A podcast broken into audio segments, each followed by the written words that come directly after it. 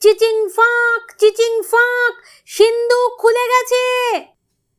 আজকে আমার অন্যতম প্রিয় লেখিকা সুচিত্রা ভট্টাচার্যের একটি গল্প পাঠ করে শোনাবো আপনাদের।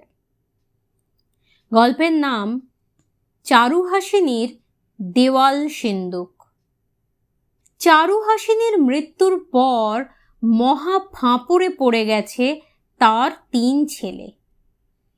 আজ পনেরো দিন হলো মারা গেছেন চারুহাসিনী তার শ্রাদ্ধ শান্তি পারলৌকিক ক্রিয়াকর্ম চোকা পর্যন্ত কোনো ঝঞ্ঝাট ছিল না। তারপরেই দেখা দিয়েছে সমস্যাটা। চারুহাসিনীর দেওয়াল সিন্দুকটি কিছুতেই খোলা যাচ্ছে না। চারুহাসিনীর সিন্দুকের অন্দরমহলটি অতি মূল্যবান। তার ছেলে, বউ নাতি নাতনিরা তো বটেই। লতায় পাতায় আত্মীয় থেকে শুরু করে এই মায়াপুর গ্রামের বাচ্চা বুড়োরা পর্যন্ত জানে ওই সিন্ধুকেই সর্বস্ব লুকিয়ে রাখতেন চারুহাসিনী। এই সর্বস্বর পরিমাণ নেহাত কম নয় জমি বাড়ির দলিল তো আছেই। সঙ্গে সোনা দানা টাকা পয়সা কি আর নেই কিছু? চারুহাসিনীর ছেলেদের বিশ্বাস, সিন্দুক খুললে মাথা পিছু লাখ দু লাখ তো জুটবেই, বেশিও হতে পারে। নিজের নিজের ভাগ গুছিয়ে নিয়ে সবাইকে এবার ফিরতে হবে না নিজের জায়গায়? হ্যাঁ নিজের জায়গা। মায়াপুর বাড়ি বটে, তবে চারুহাসিনীর কোনো ছেলেই আর এখানে থাকে না। সত্যি বলতে কি? তারা বছরান্তে এ গ্রামের ছায়াও আর মারায় কিনা সন্দেহ। তারা সব শহুরে মানুষ, কাজের লোক অঁজগায়ে পড়ে থাকা বুড়ি মাকে দেখতে আসার তাদের সময় কোথায়? বড়জোর বিজয়ার পর ছুটতে ছুটতে এলো, প্রণামটি সেরে রাত পোহাতে না পোহাতে আবার যে যার মতো ফিরে গেল। ব্যাস মার সঙ্গে সম্পর্ক শেষ। নাতি নাতনিরাও সব শহুরে ছেলে মেয়ে। গ্রামে এসে তাদেরও একটি দিনের তরে মন টেকে না। এবার অবশ্য সকলকেই আসতে হয়েছে, থাকতেও হয়েছে, দায়ে পড়ে। মার মৃত্যু বলে কথা, এসেই চলে গেলে পাঁচজনকে দেখিয়ে মার জন্য চোখের জল না ফেললে, ঘটা করে শ্রাদ্ধ শান্তি না করলে লোকে নিন্দে করবে না? এখন মানে মানে আখের গুছিয়ে ফিরতে পারলে সকলেরই সব দিক থেকে মঙ্গল। শুধু এই সিন্দুক খোলার সমস্যাটাই এমন ফ্যাসাদে ফেলে দিল। দেওয়ালে গাঁথা সিন্দুকটা আছে দোতলার ঘরে। মায়াপুরেরই এক নামী কর্মকার বলরামকে দিয়ে এটা বানিয়েছিলেন চারুহাসিনীর শ্বশুর মশাইয়ের বাবা। অনেককাল আগে যখন এই বাড়ি তৈরি হয়েছিল, সেই সময়। সিন্দুকটা আকারে তেমন প্রকাণ্ড নয়।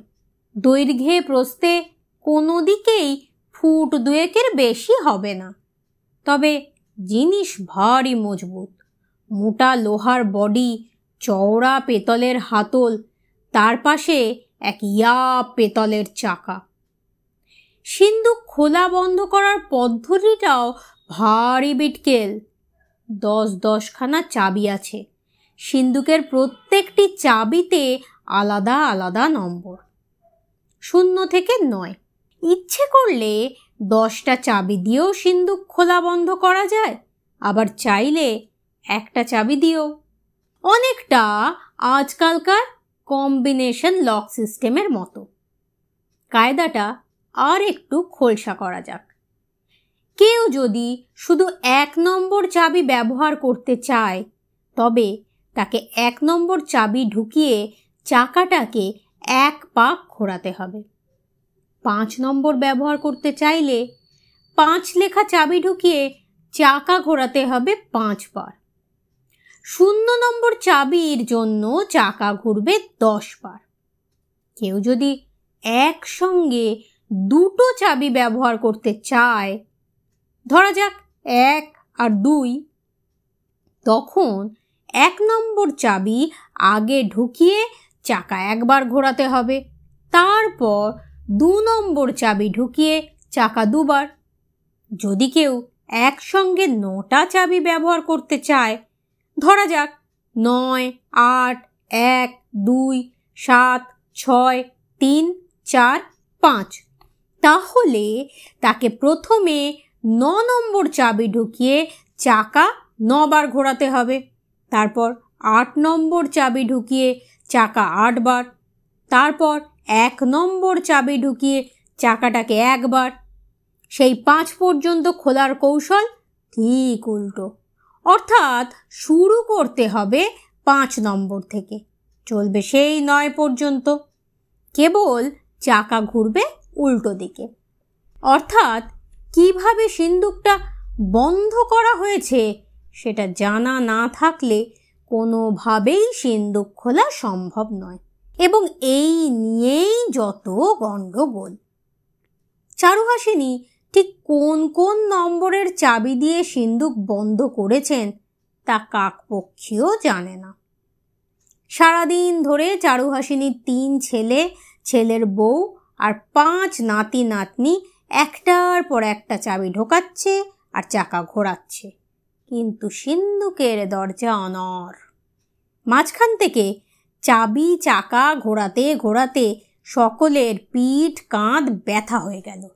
কেউ বা হট ওয়াটার ব্যাগ চাপছে কাঁধে, কেউ বা নুনের পুলটিস দিয়ে গরম শেক দিচ্ছে। কেউ ঘ্যাসর ঘ্যাসর মলম ঘষেই চলেছে। হতাশ হয়ে রাতে ছাদে মিটিংয়ে বসল সবাই। নিয়মভঙ্গের দিন আজ। খাওয়া দাওয়াটা বেশ জম্পেশ হয়েছিল। পুকুরে জাল ফেলিয়ে ইয়া বড় বড় কাতলা মাছ ধরিয়েছিল। এবাড়ির পুরনো কাজের লোক নীলমাধব। সেই মাছের কালিয়া, সঙ্গে মুড়িঘণ্ট দাঁতখানি চালের ভাত, নিজেদের ক্ষেতের শাক, সবজি, দই, মিষ্টি, এলাহি আয়োজন। এত আহারের পরেও কারও মনে সুখ নেই। বসন্তকাল মিঠে মিঠে দকিনা বাতাস বইছে। আকাশে সুন্দর চাঁদও উঠেছে একটা। তবু কারোর কিছুই ভালো লাগছে না।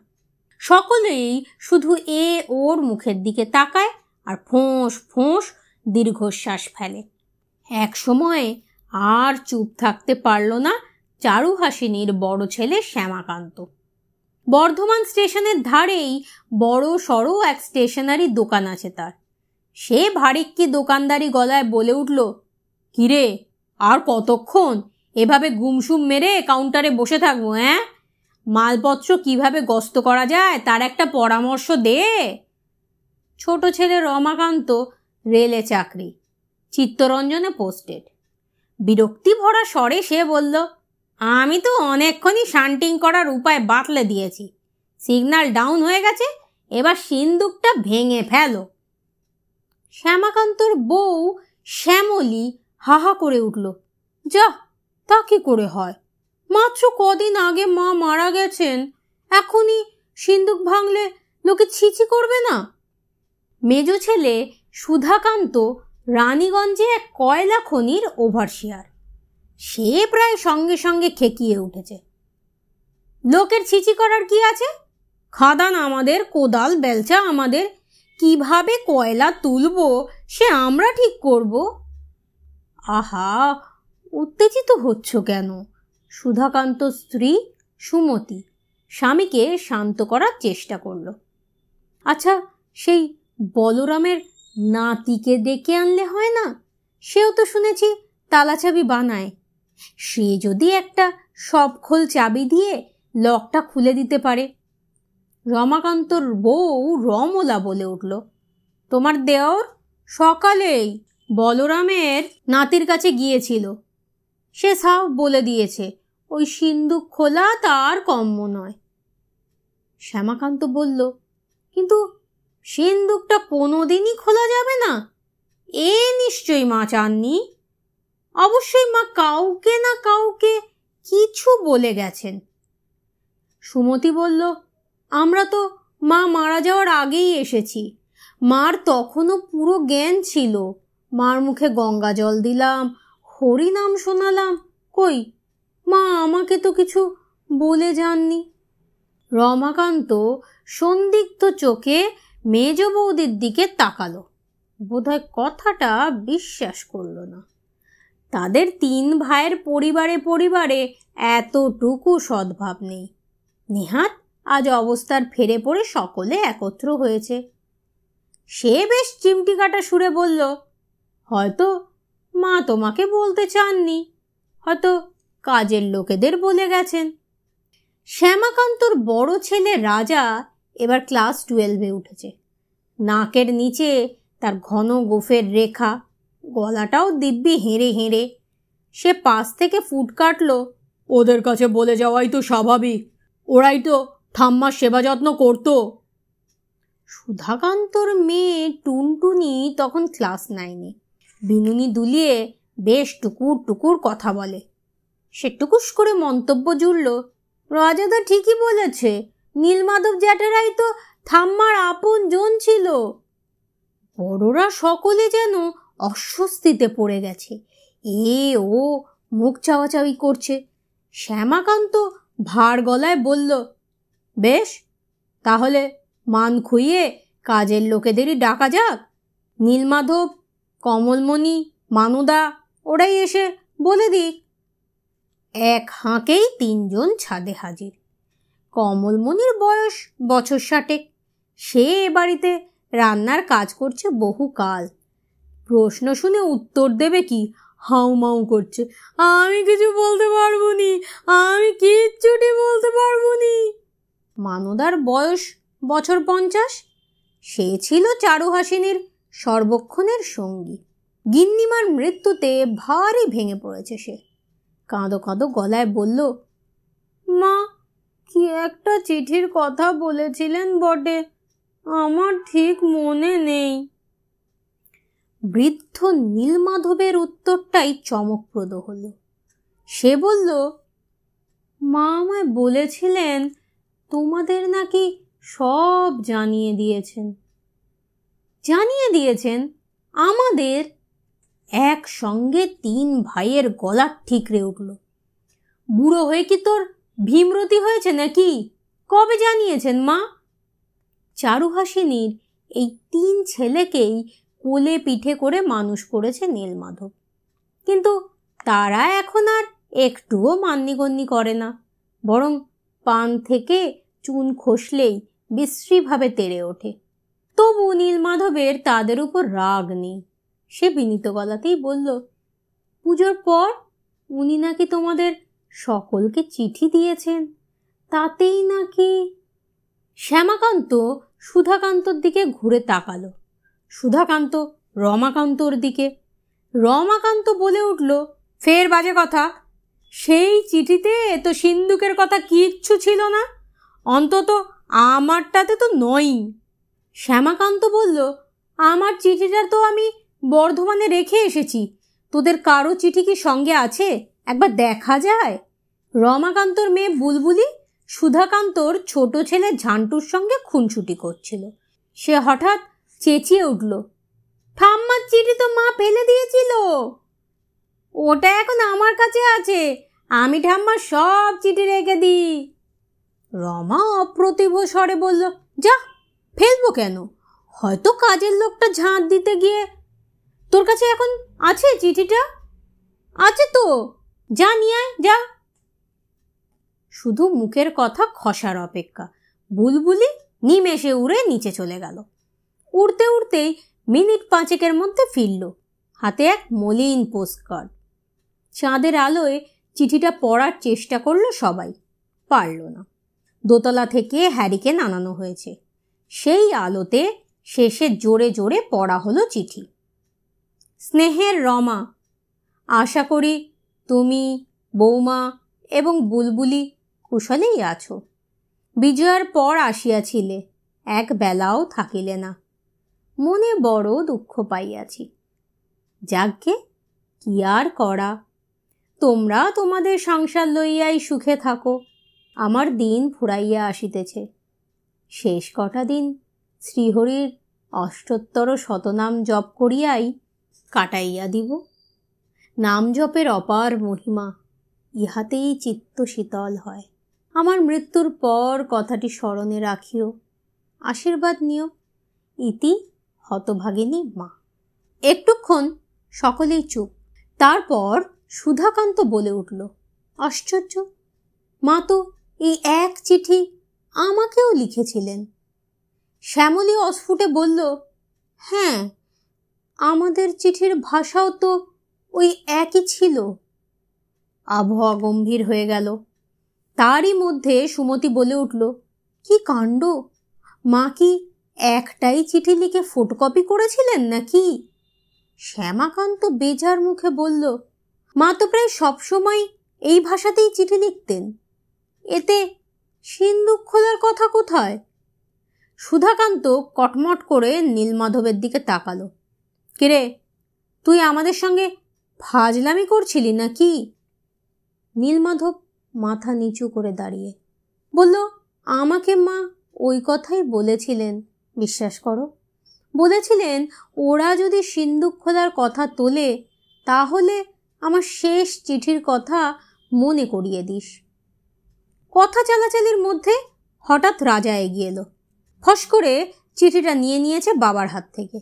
উল্টে পাল্টে দেখল, শুঁকছে। শ্যামলির দিকে এগিয়ে দিয়ে বলল, দেখো তো, পেঁয়াজের গন্ধ পাও কিনা? শ্যামলি অবাক হয়ে ছেলের দিকে তাকালো। তারপর চিঠিটা শুকতে শুকতে বলল, কই? না তো। তাহলে বোধহয় গন্ধ উঠে গেছে। বলেই মার হাত থেকে পোস্টকার্ডটা নিয়ে হ্যারিকেনের মাথায় ধরল রাজা। রমাকান্ত হাহা করে উঠল, করছিস কি? চিঠিটা পুড়ে যাবে যে? রাজা বিজ্ঞের মতো হাসল তোমরা ক্রাইম স্টোরি পড়নি ছোট কাকা? পেঁয়াজের রস দারুণ ইনভিজিবল ইঙ্কের কাজ করে। নির্ঘাত ওই অদৃশ্য কালি দিয়ে কিছু লিখে গেছে ঠাম্মা। গরমে ধরলেই ফুটে উঠবে। নীলমাধব আমতা আমতা করে বলল মা, মাকে তো আমি কোনো দিনও পেঁয়াজ ছুতেও দেখিনি। এখন ম্যাজিক দেখো। সকলেরই চোখ জল জল। হা হতস্মি তাপে পোস্টকার্ড গাঢ় বাদামি হয়ে এলো, কিন্তু লেখার দেখা নেই। রাজার মুখ ক্রমে শুকিয়ে এতটুকু, তাই দেখে ভারী মজা পেয়েছে বুলবুলি। হিহি হাসছে আর বুড়ো আঙুল দেখাচ্ছে। ছেলের অপমানে মুখ গোমরা হয়ে গেল শ্যামলির। ফস করে কি যেন বলল রমলাকে। সঙ্গে সঙ্গে ঝেঁঝে উঠেছে রমলা। মাঝখান থেকে সুমতি একটা টিপ্পনি ছুড়ে দিল। অমনি রমাকান্ত রেগে কাঁই। শ্যামাকান্ত যতটাকে বোঝানোর চেষ্টা করে, সে তত তেরে তেরে ওঠে। সুধাকান্তর সঙ্গেও রমাকান্তর লেগে গেল জোর। সেও খুব চেল্লাচ্ছে। তিন ভাইয়ে প্রায় লাঠালাঠি বাঁধার উপক্রম। রাতের সভা ছত্রক্ষান হয়ে গেল। তিন ভাইয়ের নিজের নিজের ঘরে শুতে চলে গেছে। কিন্তু কারও চোখেই ঘুম নেই। উত্তেজনা থিতিয়ে গেছে বটে, তবে চিঠিটা এখনও বনবন করে ঘুরছে মাথায়। মা তাদের সঙ্গে কি খেলাটা খেলে গেছেন কিছুতেই কেউ ধরতে পারছে না। একসময় ক্লান্ত হয়ে ঘুমিয়ে পড়ল সকলে। ঘুমিয়ে ঘুমিয়ে স্বপ্ন দেখছে। আপনা আপনি খুলে গেছে সিন্দুক, ভেতরে থরে থরে সাজানো আছে গয়না। কাক ভরে হঠাৎ বুলবুলির ঘুম ভেঙে গেল। থেকে একটা গুনগুন ধ্বনি ভেসে আসছে না? মা বাবা অঘরে ঘুমোচ্ছে। পা টিপে টিপে ঘরের বাইরে বেরিয়ে এলো বুলবুলি। সবে হালকা হালকা আলো ফুটেছে, যেন রাত্রিরকে একটু একটু করে মুছে দিচ্ছে আর একটা নতুন সকাল। পিক পিক পাখি ডেকে উঠছে, কি নরম, কি অপরূপ যে লাগছে চারিদিক। বারান্দায় এসে শব্দটার উৎস খুঁজে পেল বুলবুলি। আধো আলো, আধো অন্ধকার মাখা বারান্দার এক কোণে বসে কে অমন দুলে দুলে গান গাইছে? নীলমাধব জ্যাঠানা? বুলবুলি পা টিপে টিপে নীলমাধবের কাছে গেল। কি সব মুকুন্দ মুরারি, কেশব, গোবিন্দ, গোপাল, বাসুদেব বলে বলে গান গাইছে নীলমাধব। চোখ বন্ধ, হাত জোর করা। বেশিক্ষণ ধৈর্য ধরে দাঁড়িয়ে থাকতে পারল না বুলবুলি। আলতো ঠেলা দিয়েছে নীলমাধব। নীলমাধব চোখ মেলে তাকালো। রমাকান্তর দশ বছরের এই ফুটফুটে মেয়েটাকে ভারী ভালো লাগে নীলমাধবের। মুখখানা যেন চারুহাসিনী বসানো। কথাবার্তা আচার, আচরণও চারুহাসিনীর কথা মনে পড়িয়ে দেয়। হাসি হাসি মুখে নীলমাধব বলল, কি গো দিদি, এত ভোরে ভোরে উঠে পড়েছ যে? তোমার গান শুনেই তো ঘুম ভেঙে গেল। বুলবুলি থেবড়ে বসল নীলমাধবের পাশে। ওটা কি গান গাইছিলে গো জেঠু? নীলমাধবের হাসি ছড়িয়ে গেল। দূর পাগল, ঘান কোথায়? ও তো আমি শ্রীহরির নাম জপ করছিলাম। শ্রীহরির নাম জপ? কই? হরি হরি তো করছিলে না। ওরে দিদি, আমি শ্রীহরির অষ্টোত্তর শতনাম জপ করছিলাম। সেটা আবার কি? মা তাও জানো না, শ্রীকৃষ্ণের একশো আটটা নাম আছে। মা বলতেন, রোজ ভোরে উঠে ওই একশো আট নাম জপ করে নিলে সারাটা দিন বড় ভালো যায়। শুনবে নামগুলো? শ্রীকৃষ্ণ, শ্যাম, কানু, মধুসূদন, মুরলীধর, দর্পহারি, যশোদা দুলাল, পুণ্ডরিকাক্ষ, কালিয়া সৌরী গোপীজন বল্লভ কংসহা অচ্যুত। পুরোটার শোনা হয়ে উঠল না বুলবুলি। হঠাৎ মাথার ভেতর পিপ বাজতে শুরু করেছে। একশো আট একশো আট। ঠাম্মার চিঠিতে অষ্টোত্তর শতনামের কথা বলা আছে না? নীলমাধবকে স্তম্ভিত করে দিয়ে সহসা বুলবুলি বড় ঘরের দিকে হাঁটে। সোজা চারুহাসিনীর দেওয়াল সিন্দুকের সামনে। সার সার দশখানা চাবি হাতলে ঝুলছে। প্রথমে আট নম্বর চাবিটা নিল বুলবুলি। চাবি গলিয়ে উল্টো দিকে চাকা ঘোরালো আট বার। শূন্য নম্বর চাবি গলিয়েছে এবার। দশবার উল্টো দিকে চাকা ঘোরালো। তারপর এক নম্বর চাবি গলিয়ে একবার। কুট করে একটা শব্দ হলো না? দুরু দুরু বুকে বুলবুলি হাতলটা ধরে টানল। টান দিতেই সিন্ধুক হাঁ প্রবল আনন্দে বুলবুলি চিৎকার করে উঠল, চিচিং ফাঁক চিচিং ফাঁক সিন্ধুক খুলে গেছে! মুহূর্তে গোটা বাড়ি জেগে গেল। সবাই আঁকু পাঁকু করে দৌড়ে এসেছে। জোড়া জোড়া বিস্ফারিত চোখে দেখছে সিন্ধুকের অভ্যন্তর। ফাঁকা, বেবাক ফাঁকা। টাকা নেই, গয়না নেই জমি বাড়ির দলিল কিচ্ছু নেই। না, পুরো ফাঁকা নয়, দুতাকের সিন্দুকের ওপর তাকে একটা কাগজ পড়ে আছে না? শ্যামাকান্ত কাঁপা কাঁপা হাতে কাগজটা বার করল। চারুহাসিনীর উইলের কপি। ভাঙা ভাঙে স্বরে উইলটা পড়তে শুরু করল শ্যামাকান্ত। আমি চারুহাসিনী দেবী। সুস্থ শরীরে এবং সজ্ঞানে আমার সমস্ত অস্থাবর সম্পত্তি বর্ধমানের শান্তিনীর বৃদ্ধাশ্রমে দান করিলাম। যেসব বৃদ্ধ বৃদ্ধার কেহ নাই, সন্তান সন্ততিরা থাকিয়াও নাই, আমার সঞ্চিত অর্থ ও গহনায় যদি তাহাদের সামান্যতম উপকার হয়, আমি নিজেকে ধন্য মনে করিব। আমার যাবতীয় স্থাবর সম্পত্তি, জমি, বাড়ি ইত্যাদি, আমার মৃত্যুর পর সরকারকে গ্রহণ করিতে অনুরোধ করিতেছি। আমার শেষ বাসনা, এই বসত বাটিতে যেন একটি অনাথ আশ্রম প্রতিষ্ঠিত হয় এবং আমার জমির ফসল, পুকুরের মাছ, অনাথ শিশুরা নিঃশর্তে ভোগ করিতে পারে। শুধু একটি শর্ত, আমার অসহায় অবস্থায় যাহারা আমার দেখাশোনা করিয়াছে, সেই নীলমাধব, কমলমণি এবং মানদাকে আজীবন অনাথ আশ্রমে কর্মচারী হিসেবে বহাল রাখিতে হইবে।